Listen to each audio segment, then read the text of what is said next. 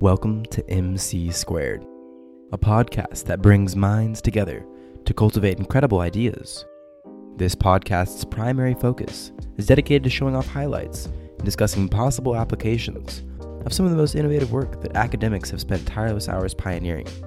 Join us as we discuss the newest advances in technology so you can start unpackaging the marvels of a scientific world. I am your host, Jonathan Kramer, and today I'm joined by my studio producer, Constantine Milam. On today's episode, we attempt to understand one of humanity's largest problems. Why do humans die? And will individuals constantly be forsaken to cross paths with death for all of eternity? Has modern medicine finally discovered how to prevent death? Taking a step back and looking at the statistics behind death, we may be able to see a percentage breakdown of deaths caused by stroke, heart disease, and cancer, to name a few. There's something our society has been missing in this equation. For years, we have stumbled to understand the leading cause of many of these health issues, and only recently have we truly understood what the leading cause of death is aging. It is estimated that of roughly 150,000 people who die each day across the globe, about two thirds, 100,000 per day, die of age related causes. Today, I speak with Aubrey de Grey, the Chief Science Officer of SENS Foundation and VP of New Technology Discovery at Agex Therapeutics. Aubrey is leading the charge in tackling the timeless problem of aging and has pushed his ideas so far, effectively becoming the leader of the up and coming field, biogerontology, the study of aging. His mission is to develop innovative medicinal technologies to prevent the aging process and rejuvenate those who have been victims of it. Without further ado, I would like to warmly welcome Aubrey de Grey to MC Squared. So, first and foremost, I really appreciate you coming to speak with us about this very, very complex topic aging.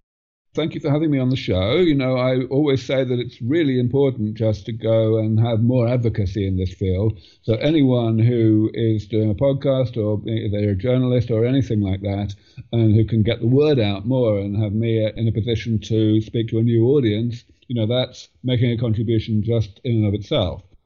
Well, great. I'm glad to hear that. Before we really get into the nitty gritty details, I want to ask how you got into this field of research, meaning why aging? Why do you think it's one of the most prominent afflictions of humanity? And the actual passion and dedication to research this topic further. Well, I, I, guess I grew up, even when I was quite young, uh, with the conviction that I wanted to work on problems that were important for humanity. Uh, I don't know really how I got that way. It was just something I, re- I knew from a very early age. Mm.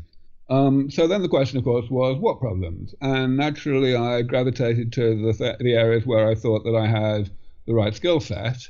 And what that actually meant in the first instance was I went into artificial intelligence research because when I was in my teens, I started programming, found I was good at it, and thought, well, okay, um, one of the big problems for humanity is work the fact that people have to spend so much of their time doing stuff that they would not do unless they were being paid for it.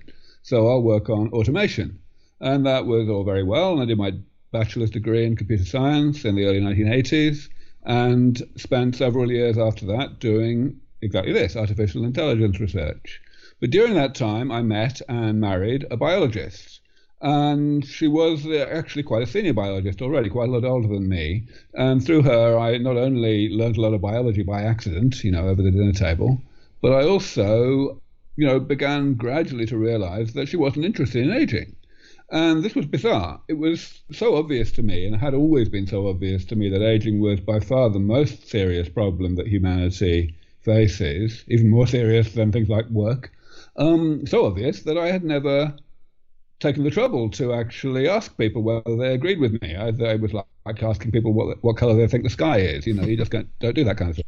So gradually, when it um, became apparent that it, my wife and other people, other biologists, were really not very interested in aging, you know, took me a while further, a couple of years more, to really come to terms with that. But eventually, when I did, I thought, well, I've got to switch fields, and I happened to have uh, got into a position where I could do that. So that's what I did in the mid 90s. And since then, I've been grinding away trying to actually make a difference. And I seem to have done all right. Okay, gotcha. So you made the transition from artificial intelligence into this brand new field called biogerontology, which, for those listening, is the study of aging. So, describe to me the development of this field because I feel like it's a very new field, up and coming. We haven't always had the solution to solve aging. It, it sounds almost bizarre because most people still don't think of aging as a disease or a curable affliction. So, I would right. really be interested in how this field even came about. Where did the idea come from? So let me tell the whole story. So way back when medicine began, you know, in the 19th century, and we started to make big progress in curing infections, people, of course, were aware that there were certain things that went wrong with people's health late in life, but did not tend to go wrong early in life. And they were interesting to people, but nobody really knew what to do about them. And so the best that we had was to kind of try to cure them the way that we would cure an infection, to try to attack the symptoms and try to eliminate them from the body. And of course, not much progress was made. Now, the way I look at it now in hindsight is that should have been obvious from the beginning that that would not work because something is only going to be a problem that affects older people and not younger people if it's a side effect of having been alive a long time. You know, if there's some kind of process going on throughout life that is initially not symptomatic, it's initially harmless because the body is set up to tolerate it, but eventually it progresses too far. So that's kind of obvious to me now, but it wasn't obvious back then. Now, maybe 100 years ago, in the early 20th century, people started to realize that this wasn't getting anywhere. And they started to try and look at nature and the variation that we see in the natural world in terms of the rate of aging, different species age at different rates. And they thought, well, maybe we can study this and figure out what's going on, why some species are better at not aging, and maybe then we can figure out how to make ourselves better at not aging.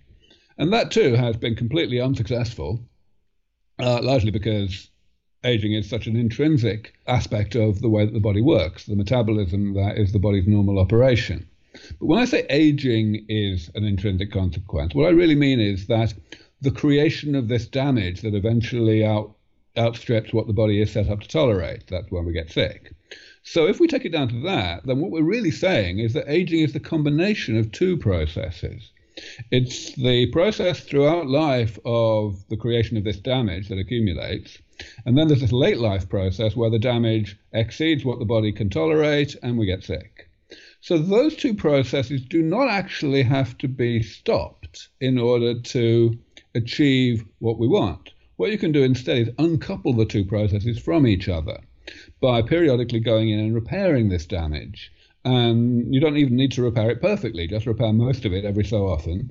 And then, even though the damage is still being created, the overall amount of damage will be below the problematic threshold. It will be within the amount that the body can tolerate. And this is a concept that had been pretty much overlooked, in fact, totally overlooked. And 20 years ago, I came along and started saying this, and people, you know, didn't really understand what the hell I was on about at first.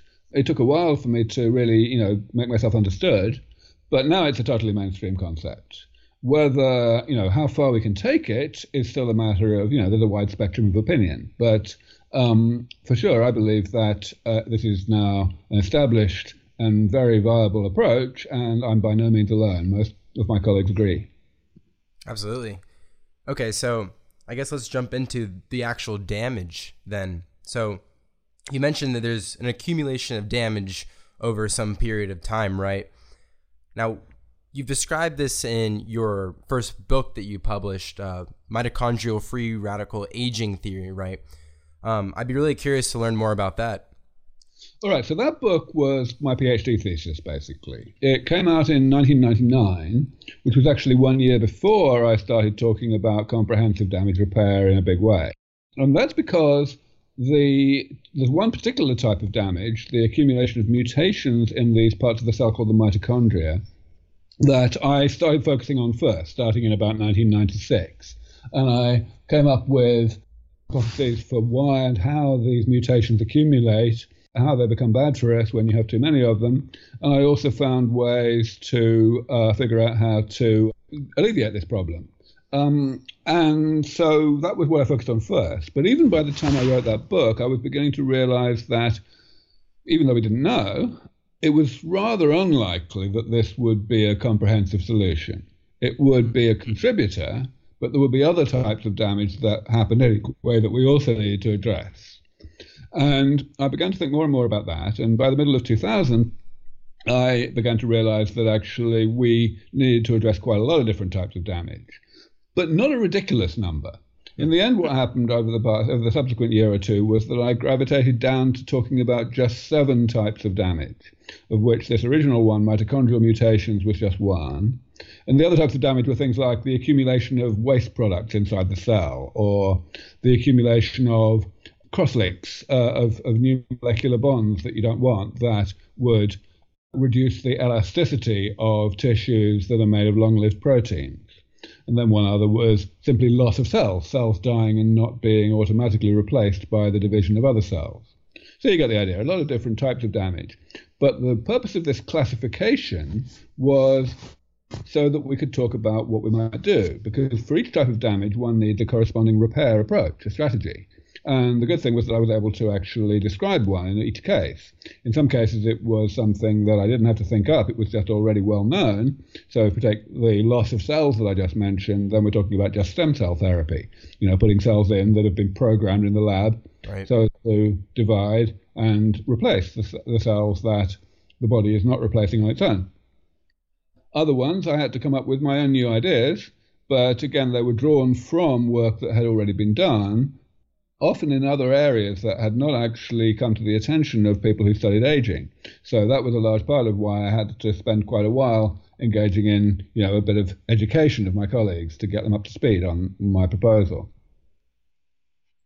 Okay, and then this led you to develop the next book, Ending Aging, which actually goes through all those different damaged sites, in- including the different waste organelles or the ways in which we can actually invasively target those through phagocytes, which are essentially big Pac-Man molecules eating away all the, the garbage. Is that is that correct for the most part? Yeah, not really. So one of the other types of damage is waste products that accumulate outside of the cell. In other words, in the spaces between cells. And for that one, your description is pretty much right. That what we want to do is stimulate the immune system so that immune cells go around and gobble this stuff up. And that's very effective because it turns out that once, these, once this material is inside the cell, it, it, it gets broken down quite easily. And the only reason it wasn't being broken down in the first place was because it was outside the cell. But there are other types of waste product that accumulate naturally inside the cell because even there, the machinery that we have to break things down isn't is not effective. It just doesn't work on on those target materials. So what we've had to do there is something a little more sophisticated. We've had to find other species, typically bacteria, that actually do have enzymatic machinery to break down these materials. And we modify that machinery so that we can put it into human cells and it still works. We've been quite successful there. We've been able to do that for the material that causes macular degeneration, which is the number one cause of blindness in the elderly. And we've also been able to do it for atherosclerosis, for oxidized cholesterol, which is the main thing that accumulates and causes atherosclerosis. And then there are other types of damage to do with, as I mentioned, cross linking of extracellular material, of the lattice of proteins that give the arteries their elasticity, for example, and furthermore, we have to get rid of cells that have got into a state where they're doing more harm than good, where they are secreting material that's toxic, and somehow the immune system is failing to get rid of these cells. They're failing to commit suicide, so we have to encourage that. You know, there's lots of different types of damage. So, transitioning a bit here, I would really enjoy talking about how to reprogram these cells to actually get rid of this damaged product. How do you go about introducing these outside of the body into wide array of biodiverse organisms? It depends. So, in the former case, the case that you mentioned of getting cells to engulf material that's outside the cell, this is basically just a matter of vaccination. Mm. You know, we already have the concept of, you know, a, a, material being foreign, and that's what the immune system goes after. And cells that we're talking about here, the way they go after it is by swallowing it. So we just have to kind of vaccinate against this stuff. We have to trick the immune system into thinking that these waste products are from uh, are like infections, like bacteria or whatever, even though they're actually created endogenously by the by the human body. And that's been very successful. People have already succeeded in creating vaccines that cause the elimination of the material that accumulates in, outside the cell in the brain during Alzheimer's disease. And we have supported some very successful work doing the same kind of thing in the heart, where it's a different kind of material that accumulates, uh, but it's still very bad for you, especially late in life. And that project has actually gone far enough that we were able to spin it out into a company. Okay, so you mentioned the development of a new company. Now, does this cellular technology have anything to do with the company you're part of, Agex Therapeutics? No, that, that's actually a completely different company. So Agex is not a spin out from SENS Research Foundation. There are half a dozen companies that are. I just mentioned one that's to do with this cardiac amyloid, and we've also got a couple that are to do with macular degeneration, to do with atherosclerosis, and another one to do with that stiffening I mentioned. But no, Agex is not a spin out. Agex is a company created by one of my real heroes, a guy named Mike West, and it's focused on stem cells. So stem cell therapies, as I mentioned, is a very key component of this damage repair panel that we want to develop. But we ourselves at SENS have not really done very much work in stem cells over the years. And the reason we haven't is because of people like Mike West, who have been very effectively pursuing it themselves in other ways. And Mike, one of the big reasons why he's such a hero of mine is that he has succeeded in attracting private sector money to this, which is something that we have only very recently been able to do. He's been doing it for more than 20 years. So Agex is the latest example of that, and they're pursuing a couple of different approaches to improving what we can do with stem cells. One of them involves creating stem cells that are more faithfully what you need. In other words, a purer population of the right kind of stem cell than what other people were able to create before. And the other approach is to create stem cells or, or kind of, you know, rejuvenate stem cells actually in situ in the body using things that one might inject that would encourage them to essentially turn back their developmental and aging clock and become more stemish again, more stem like than they were in old age. So there's a term then that I want to ask with these different aging prevention cures or the development of them at least. Have we at a point in this time reached longevity escape velocity? no, we haven't. So that's a term that I coined maybe 15 years ago. And it is to describe a concept that arises because these therapies that we're going to get fairly soon are rejuvenation therapies. People often misunderstand this. They think that what we're doing at SENS or at Agex or anywhere else is about slowing aging down or even stopping aging, but that's not what we're doing. What we're actually going to be doing is reversing aging by repairing the damage that the body had already laid down over life so that people become biologically like young adults again. And that's extremely important for what we can predict in the long term, because in the near term, the therapies that we have any realistic chance of developing are not going to be perfect. They're going to, I would hope, be able to take people and give them maybe 20 or 30 additional years of healthy life. And of course, that means 20 or 30 additional years of total life. But the point is that those people, the people who actually get those extra years, will be people who are already, let's say, 60 or 70 at the time that the therapies come along. And that's critical because it means that those people will only be biologically 60 or 70 for the second time 20 or 30 years later. Uh, now, 20 or 30 years is a hell of a long time in the development of any technology, including medicine. And therefore, if those people come back, they're going to want to get re rejuvenated. And even though the original version of these therapies will not work, because that's how they got back to being biologically 60 or 70 again, by the accumulation of the difficult damage that the therapies are ineffective on, that won't matter so much because the fact is these therapies will no longer be those original ones. They will be version 2.0 that has benefited from 20 or 30 years of additional research and development. So we will be able to actually repair not all, but some of the damage that we could not repair originally. And that means that these people will be successfully re-rejuvenated. Uh, you know, we'll kick can down the road. We'll actually continue to stay one step ahead of the aging problem for those same people. So the idea is that we'll carry on doing that. And this term longevity escape velocity is what I used to denote the minimum rate at which we need to actually achieve that improvement, that continuing increase in comprehensiveness of these rejuvenation therapies in order that we will stay one step ahead of the problem and that aging won't overtake us. Now, it turns out that that rate is ridiculously slow, far slower than what we see in any other technologies. But it only kicks in once we get that version 1.0 of these things, things that are good enough to give those extra 20 or 30 years at the beginning of the process. And no, we are not at that point yet. I think we have at least a 50 50 chance of getting there, let's say, 18 years from now. And that estimate is, of course, coming down, thankfully. It's not coming down as fast as time is passing, I'm afraid, or at least it has not been, because we have had to cope with the fact that research has not been able to go as fast as it could on account of lack of funding. But that funding gap is going away progressively as we, especially as we managed to move so many projects into the private sector where they can gain investment, which is much easier to obtain than purely philanthropic support. Out, out of curiosity, what amount of funding do you think would enable to expedite the process so that 18 year estimate is valid? I, that's a kind of a random figure or number to propose, but I'd be very curious. Yeah, I mean, coming down. 15 years ago, I was saying 25 years. Two or three years ago, I was saying 20 years. Now I'm saying 18 years. So it's getting better. But the, um, the, the amount of money that I've always said we need for this is roughly between 50 and 100 million dollars per year for all of these projects combined. And at this point, we've got pretty close to that. We've certainly got you know more than twenty million dollars per year coming into the projects that are already in the private sector that have already been spun out.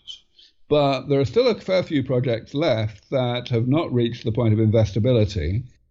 And those ones are still being pursued within SENS Research Foundation, which is a non-profit funded by philanthropy. And we still only have a budget of about $5 million per year. So we definitely still need to ramp that up and get another, you know, 15 or 20 million dollars per year to be able to go at the speed that the science mandates rather than being constrained by manpower and financial constraints. Do you think it would be more beneficial to have different ideas of the SENS Foundation, right? So you describe that there's different faculties in the damage of the human. Do you think it would be more beneficial to split those damage faculties to a larger variety of different research foundations. So then one research foundation could be focusing on a specific part of the damage mechanism and so on and so forth. Well, or do you think that would overcomplicate the entire situation? Well, no, no, I think that's exactly what we want. We definitely want more and more people to be working on these things. And indeed, the way that we actually perform our own work is kind of what you just described, in the sense that we do have our own laboratories here in Mountain View where we do some of these projects, but about three quarters of our research budget actually is extramural. In other words, we support laboratories in institutes and universities around the country and around the world. So we absolutely want diversity of more people working on these things. So if I'm a student getting my bachelor's degree in maybe biology or biomedical engineering or any kind of the medical field pursuits, what kind of path or steps would I have to take to get into a field like this, to get into this one of the different damage faculties that we're speaking of? Well, of course, the first thing to do is to understand as much as you can about where the science already stands and to figure out which kinds of labs are working on these things, which ones we're supporting, mm-hmm. which ones are doing this work. You know, you can have, you can obviously figure out that online by looking at PubMed and so on. Um, and you can also write to us. You know, you can look at our website and find out a great deal, but you can also write to us and get advice. Then, of course, there's our education initiative. We have a very thriving and extremely competitive sector of our activities, which involves funding a dozen or so interns each summer in our own lab and also in a variety of other labs that we support. And these interns just perform research in these various areas that we are focused on over a few months in the summer. We get extremely good people. Literally, we get oversubscribed by a factor of 50 each year. So you know, you have to be damn good to get in. But the fact is, people who are really damn good do come and they get publications even when they're still undergraduates because they're that good. So that's the kind of thing that, that that's one thing that we absolutely support. That's really awesome. So going into the next steps, where do you see this field taking off? Do you think that biogerontology peaking, as in the amount of influence in public sphere, is at its maximum? Definitely not. I don't think we're ever going to see a maximum. The fact is, this is going to be by far the biggest industry of all time. I mean, look at today's anti aging industry, which is based on products that basically don't work. It's already enormous.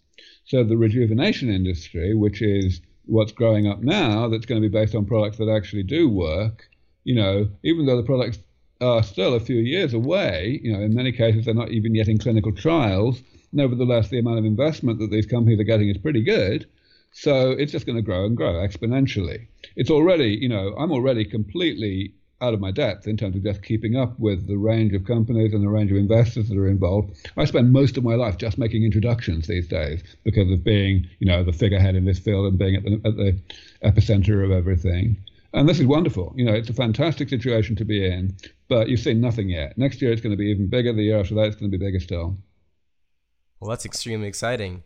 And just to give our audience a brief background, you're the chief of SENS and the vice president at Agex Therapeutics. Right. So, how do you manage between the two? I feel like there's such different. Uh, well, it's not, it's not all that different. So, first of all, yeah, my primary affiliation is definitely still at SENS Research Foundation, where, as you say, I'm the chief science officer. I only have a part time, a 30% position at Agex. And so I'm, I'm just one of the vice presidents. I'm a vice president of new technology discovery. And actually, a large part of my role is simply to use my high profile to, to bring publicity and prominence to what Agex are doing in terms of their existing or nearly existing products.